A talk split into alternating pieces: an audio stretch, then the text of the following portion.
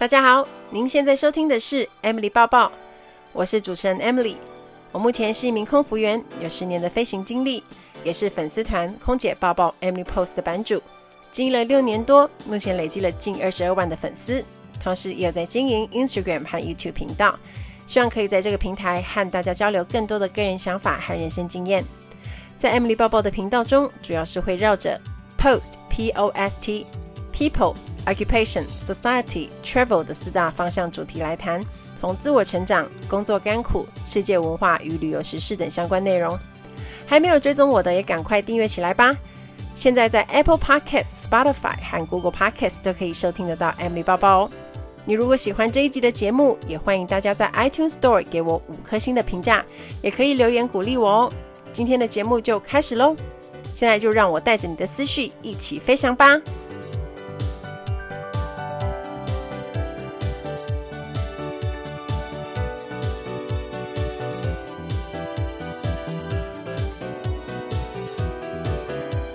！Hello，大家好，我是 Emily。上一周我们谈的心想事成吸引力法则的主题，让我收到雪片般的回应。看来大家真的对吸引力法则很有共鸣，因为我还在粉丝团 PO 了。节节目其中一个小段是关于四个女生住宿舍如何用吸引力法则完成梦想的过程，也就是我在节目分享的那一段。我整个吓死了，因为不到一个小时就破三千个赞，然后有很多那种点头如捣蒜的留言啊，然后还有很多粉丝是直接分享自己是怎么用吸引力法则完成梦想。然后在这边呢，跟跟大家分享几个我觉得不错的例子。有人说，以前在大学的时候没什么梦想，只想要绕地球一圈环游世界。现在这个梦也实现了，吸引力法则呢，就在自己要做和不做的一念之间。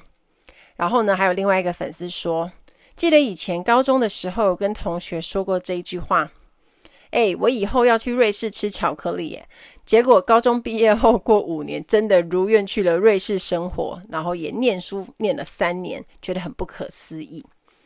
然后还有粉丝 tag 朋友讨论未来的目标，其中有一个粉丝就问他朋友说：“诶，我真的会不会在国外的时尚杂志当总编呐？”然后我就立刻回回他留言，跟他讲说：“你真的会。”所以从现在开始，你要去生动的想象自己梦想已经完成的画面。是说你要去时尚杂志社当总编辑，你的个性也要非常的果断，还有强硬。大家记得 Prada 的穿着 Prada 的恶魔。那个电影吧，因为时尚产业的步调非常快，那你在里面上班压力就会很大。可是我觉得你只要够热爱一件事情，你就可以做得很好，然后让自己在热爱的事业领域发光。你想象自己就像那个 Miranda 一样，对美感很敏锐，眼光很独到，然后可以精准的预测流行，然后你还有两个助理可以使唤，这种。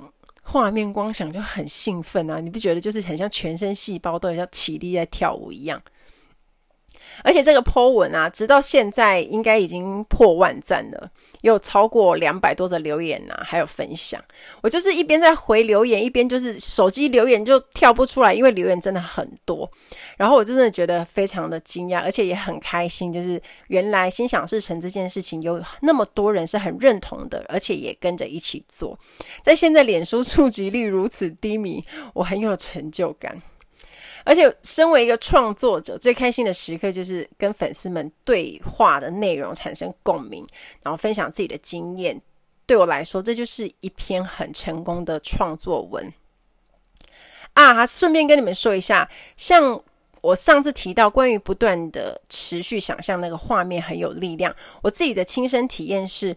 当你真的把一件事情想得很逼真、很入迷，就很像你进入一个心流状态以后，你的情绪跟身体都会受到影响，也会变得很开心、兴奋。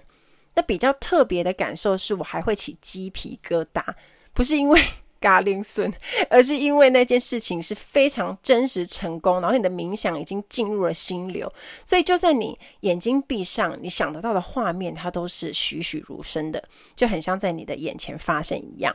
那你这样子做之后，你的潜意识也会有所感应，去接受你的指令，然后就会在你充满信心的时候产生最大的力量，去帮助你达成梦想。哦，我觉得吸引力法则根本就可以分好几集来讲啊！我真的超爱这个主题，而且有很多粉丝在 IG 上面 tag 我，开始要准备愿望笔记本，我也觉得非常棒，因为你开始行动去做这件事情。然后我要提醒大家，你准备了愿望笔记本，你把自己的梦想写上去以外，你只要中间有想到任何什么其他的东西，都可以马上再补上去。也有粉丝问我说，如果遇到一直灌输你负面思考还有结果的人怎么办？然后我当下也就回复他说：尽快远离他，就如果可以的话，赶快远离，不然其实很容易被影响，因为他会搞坏你的磁场啊。我觉得你去交朋友或者是男女朋友都一样，你跟充满负面思考的人在一起，其实是很累的。可是呢，在这边也给大家一个建议，如果他是亲密到不能远离的人呢，我觉得你自己可能就要有比较强大的心智，然后试着去影响对方吧，就是把正面思考的力量也可以传达给对方，或者明确跟他说：“那你我没有办法控制你怎么想，可是我有我的想法跟做法，如果你不认同，也不要来影响我。”这样，因为你要自己保持很正面、很快乐的磁场，才会周围才会发生好事。好，接下来呢，念一则 iTunes 上的留言。有一个粉丝叫做 Kate Diana，他说：“我非常喜欢这一集的内容，从片头音乐响起，根本是进入了 Emily 的世界。谢谢你每每次出现都是带着正向能量，带来温暖与抚慰。加油，Emily！谢谢这个朋友的留言。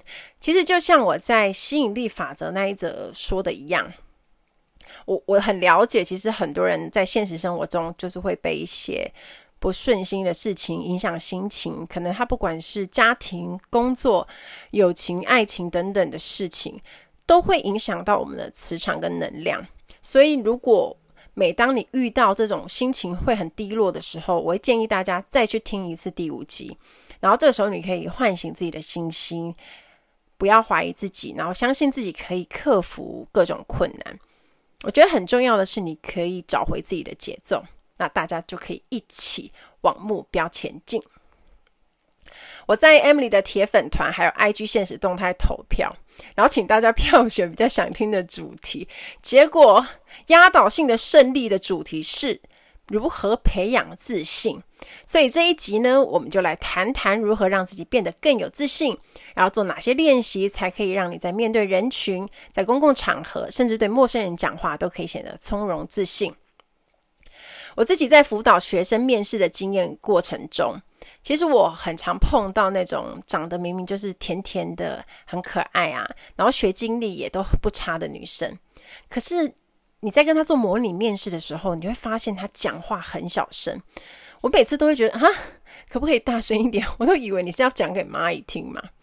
而且讲话的时候，其实不太习惯跟人眼神接触，甚至是会想看着地上啊，然后手不知道怎么摆。然后在面试的过程中，就会显得很手足无措。那基本上这类型的人，就是他很显然的非常缺乏自信。那你这样以这样的状态去参加每一个公司的面试，表现当然就不会太好。更别说结果会好。那我觉得，其实口语表达能力是可以给人最直接的感受。你讲话有没有自信？你能不能顺畅的沟通，把自己的意见讲出来？但是大家还很容易忽略的一个，就是非语言沟通，就是你的身体语言。因为呢，身体语言占了更多的部分。从表情、笑容、肢体语言、眼神、手势、服装，甚至是怎么走路等等，其实这些东西就是非语言的沟通，你都可以用这些去传达很多讯息给别人。那大家会想说，可是为什么会没自信呢？大部分的问题会出现在觉得自己不够好，怀疑自己的能力，觉得自己会失败。然后你跟别人沟通的时候，无法完整表达自己的想法，那这些其实都是一般常见比较没自信的行为。而且一个人的自信不是只有外表很光鲜亮丽，你穿得很帅很美就很有自信，而是你从内而外散发出来的感觉，它是那种有力量、有气场的，然后会有一股让人家觉得你好像做什么事情都会成功一样。那那种自信的感觉，其实会让人很羡慕，很想跟他一样。可是说到这里，很多人会有些人在那边讲说，自信应该是天生的吧？其实不是，很多人都是练习来的。透过每一次的练习，然后累积小小的成就，然后那种小成就累积起来，去增加他的自信。那问题在于我们要怎么做，怎么去创造这些小成就，然后我们可以培养我们自己的自信心呢？所以这一集呢，我就要给大家三个练习方法，是我自己这几年来都会用的好方法，然后我觉得在增加自信心方面也非常好用。首先，第一个方法叫做自我对话。我觉得跟自己的对话其实是很有用的。很多人可能会觉得，哇，Emily，你已经有很多上台的经验啊，不管是演讲啊、教学啊，你也常常直播、拍影片，应该百毒不侵吧？就是你完全都不会紧张，然后就是侃侃而谈、自信上台这样。其实错了，我每一次要上台的时候，我还是会紧张，但差别是在于，我可能看起来就是天生稍微比较冷静，就是我紧张。不会让别人看出来而已，但事实上，我的内心我自己知道我，我每一次都还是会紧张。那差别在于很紧张，然后或者是一点点紧张。可是紧张就是好事啊，紧张它是因为在乎嘛，因为你怕自己表现不够好，然后你缺乏自信，因为你当。当你看到台下观众很多的时候，你就会很害怕出彩啊，或者是没讲好什么的。然后这个时候呢，我都会做一件事情，就是帮自己信心喊话。我会做，花个三到五分钟做自我对话。我会我会去哪里呢？首先我会去上厕所，因为厕所比较安静。然后我会开始去调整自己的呼吸跟稳定情绪。那我觉得它是一个很不错的地方。然后你也可以顺便就是把自己的服装仪容整理一下。然后接着呢，我就找一个没人的小角落，我做肢体简单的伸展。因为在紧张的时候，肢体会非常的僵硬，然后你会打不开。但当你要上台去跟人家讲话的时候，记得我刚刚说的吗？非语言沟通就是肢体也是其中一个自信来源的部分。所以呢，我会先从放松肢体开始啊。你可能可以想象得到，就是那种你早上起来会想要大伸懒腰的那种动作，或者是你就做一个很夸张的动作，让你的肢体轻松活络起来。那比如说，我们也可以注意自己有没有驼背。然后记得站直，这个时候有一个重点，就是我会眼睛闭上，去想待会在台上要做的事情，然后快速的在心中走完一次的流程。可是我不出声音，单纯的就在脑中跑一次流程，然后用自我对话的方式去跟自己说：“Emily，你等一下一定会讲的很顺利。”现场观众会有热烈的掌声，一切都会很好。那这个就是我在跟自己自我对话的过程。那我想完一整个流程之后，其实心里就会显得安心许多。那顿时会觉得很有安全感。然后做完这个动作呢，其实就会发现自己已经不像一开始一样那么紧张了。那讲到伸展肢体呢，我要特别再提到 Amy Cuddy 这个人，因为他在 TED 演讲的主题，在我们上一集有谈到。姿势决定你是谁这个主题里面有讲到，身体语言其实会影响别人对我们的观感，然后也会同时改变我们如何看待自己。所以为什么我们我说要放松肢体，然后要抬头挺胸，要让身体做一些强势的姿势？那 Amy Cuddy 有提到，你只要花两分钟做这些强势姿势，你就会发现自己变得更自信、更有力量。当你的身体肢体语言变得更有自信的时候，就会直接影响到我们的行为。所以，当我们在台上要表现，或者是我们要对人讲话的时候，我们就会表现得更好、更成功。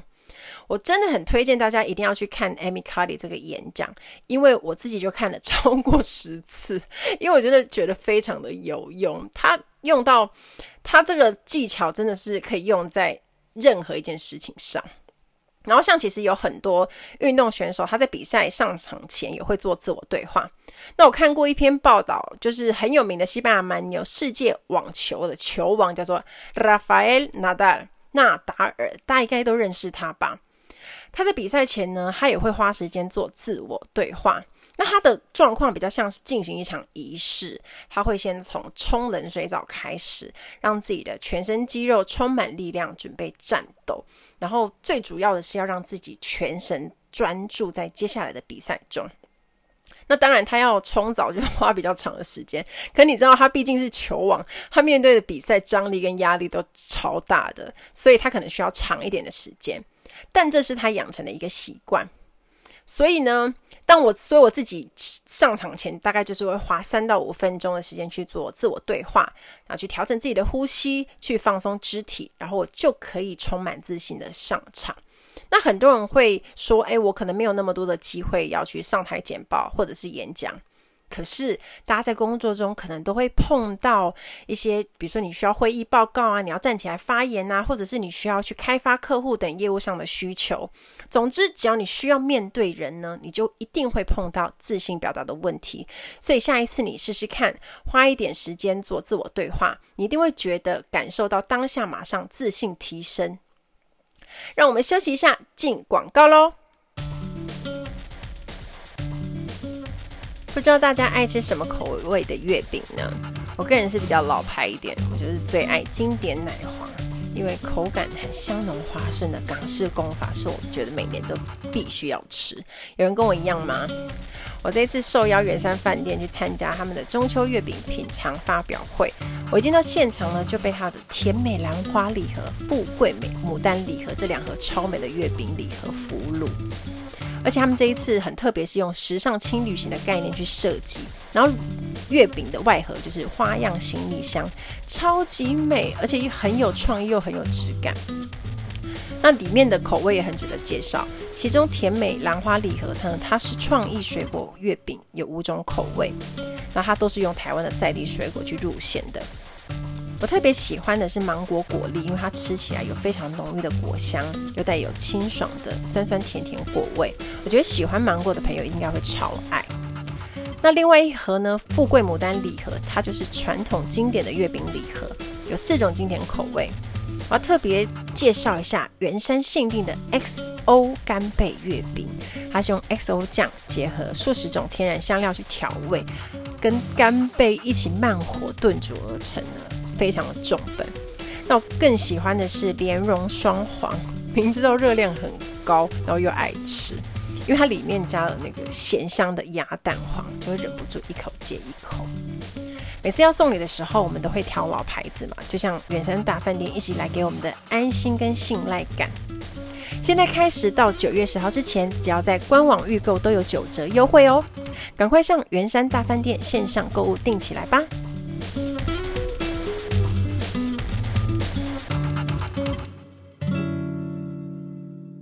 第二个方法就是找到自己的优势，常做会让自己充满信心的事。我们都很爱把注意力放在自己缺少或不足的地方。我要跟大家分享一个血淋淋的例子，就是发生在我身上的事。我记得在国泰做受训的时候，那时候 trainer 在帮助我们认识自己的活动中，里面有一个游戏。那个游戏是每个人都在自己的背后贴一张小纸，那小纸上面就是有。左侧栏位就是有很多的选项，它就从外表、服装仪容，然后沟通技巧、礼貌等等，还有一些关于人格特质的项目。那最上面只有两栏，就是一个是笑脸，一个是哭脸。因为这个目的就是要给同班同学去评分，就是评分你这个人从里到外给别人的感觉。所以当别人觉得你你这个东西好，他就会给你笑脸；如果他觉得你这个东西，诶，好像还可以加强，他就会给你哭脸。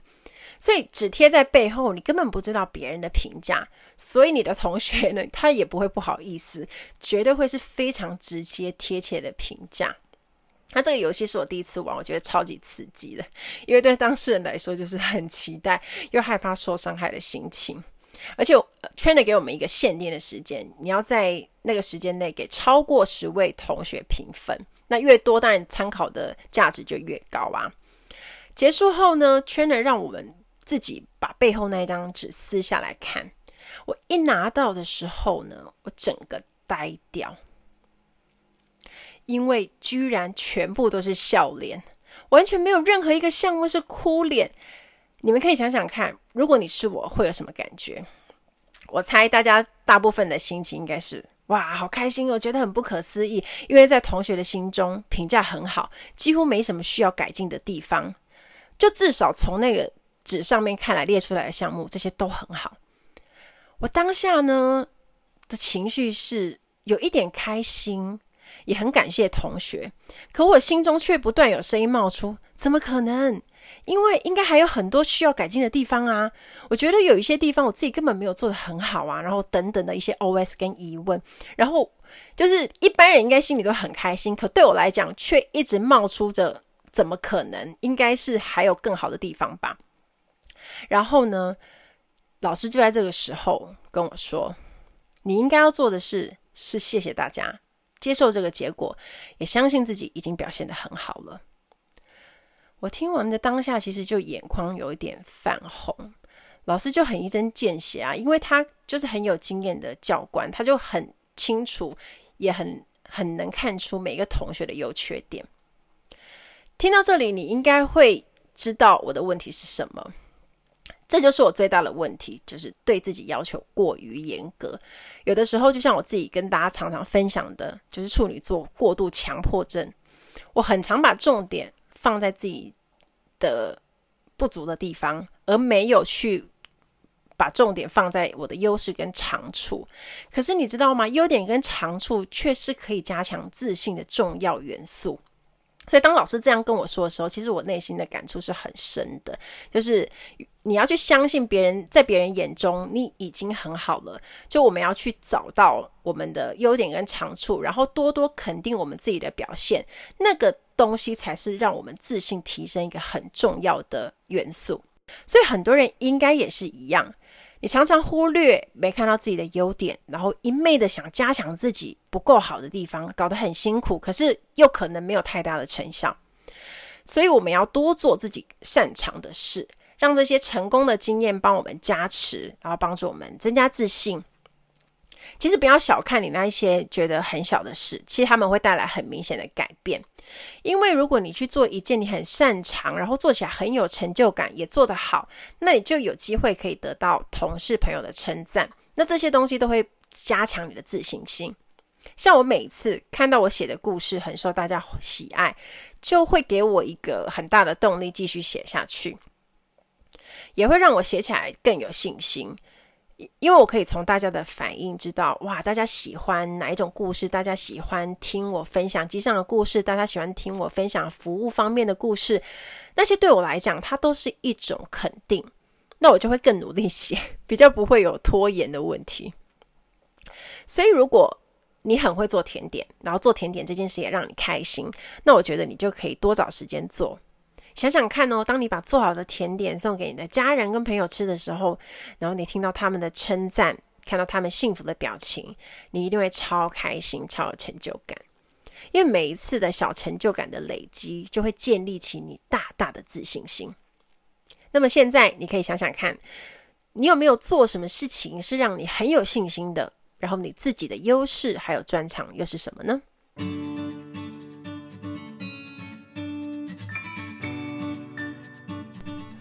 ？Ladies and gentlemen, welcome on board. This is your in-flight service manager, Emily speaking.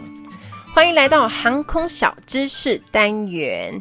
在今天航空小知识单元，我们要学的这个字叫做 PA，机上广播的意思。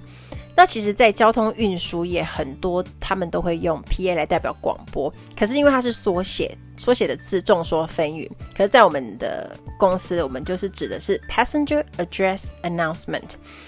那大家一定会知道嘛，就是你们有搭飞机旅行过的话，你们常常会听到广播，也就是在登机的时候会听到，然后起飞前也会听到，起飞后又有一堆 PA 这样等着你这样。那大家一定会很常听到这一段广播。各位旅客，请代表国泰航空公司及全体机组成员，欢迎您搭乘国泰航空 CX 四六五欢迎下的航班前往台北。那大概就是像这样子，所以每次听到广播的时候，大家就会有一种哇，在搭飞机的感觉。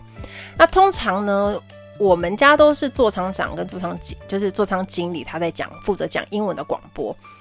那也会另外再指派一位讲广东话的香港同事去做广东话广播，因为我们是香港公司。那如果是飞台北的话呢，也会再指派另一位就是台湾人，他是负责国语广播，因为怕台湾人听不懂广东话。那我记得我第一次做广播的时候是在 Emirates 的时候，然后当时座舱长可能有点累了吧，就想说：“哎，Emily，等一下降落就换你。”那我心想说：“这也太突然了吧！”我虽然有稿，还是你知道有点小紧张。那我当时是大概是讲了这样子：“Good morning, ladies and gentlemen. Welcome to Dubai. With the local time is 8:30. The outside temperature is 33 degrees centigrade.” 然后我就觉得很有成就感。就是有一种真的把客人带到目的地的感觉，那也希望大家在这个旅程的体验是很美好的。机上广播呢，也常常闹出很多的笑话，像我们之前有同事呢，就 讲了一个很好笑的广播，因为我们每次在关机舱门的时候，就要讲这句话，请各位地勤人员尽快离开机舱，我们即将关闭机舱门，准备起飞。然后那时候我的同事就讲成。请各位旅客尽快离开机舱，我们即将关闭机舱门，准备起飞。所以现场呢，乘客听有在注意听的，基本上就是大笑。不过当然啦，大家也是都没有动。希望大家喜欢这一集的航空小知识。航空小知识单元，我们下次再见喽，拜拜。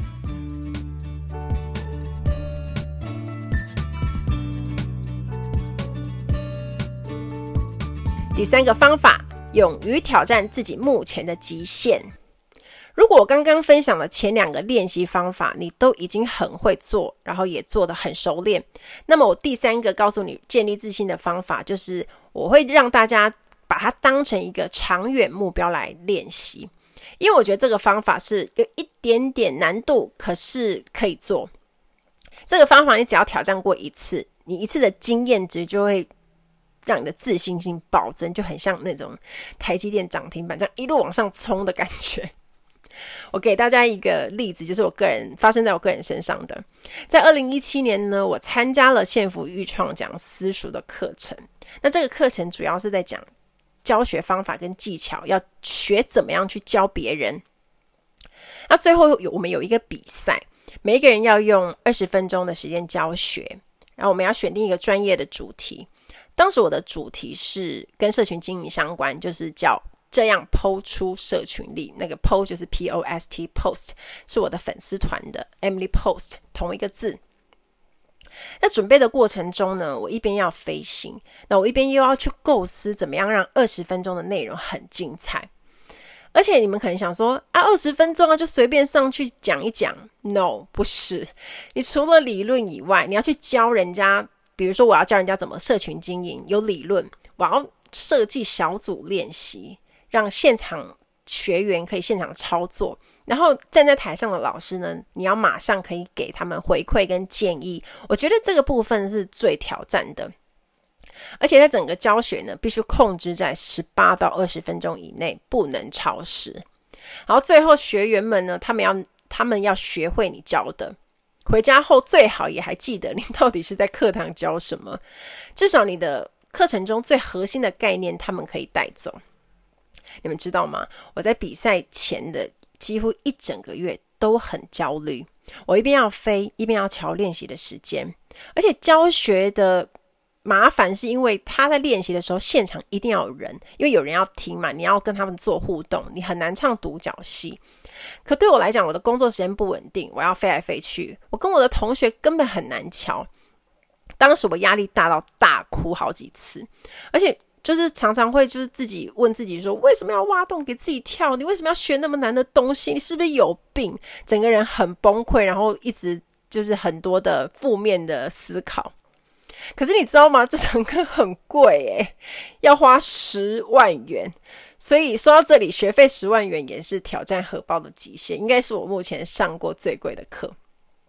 我花了这么多钱，就是要学教学的技术吗？因为我要为了我自己的未来去规划，所以我就不行，我一定要想办法克服，再怎么困难，我也是要咬牙。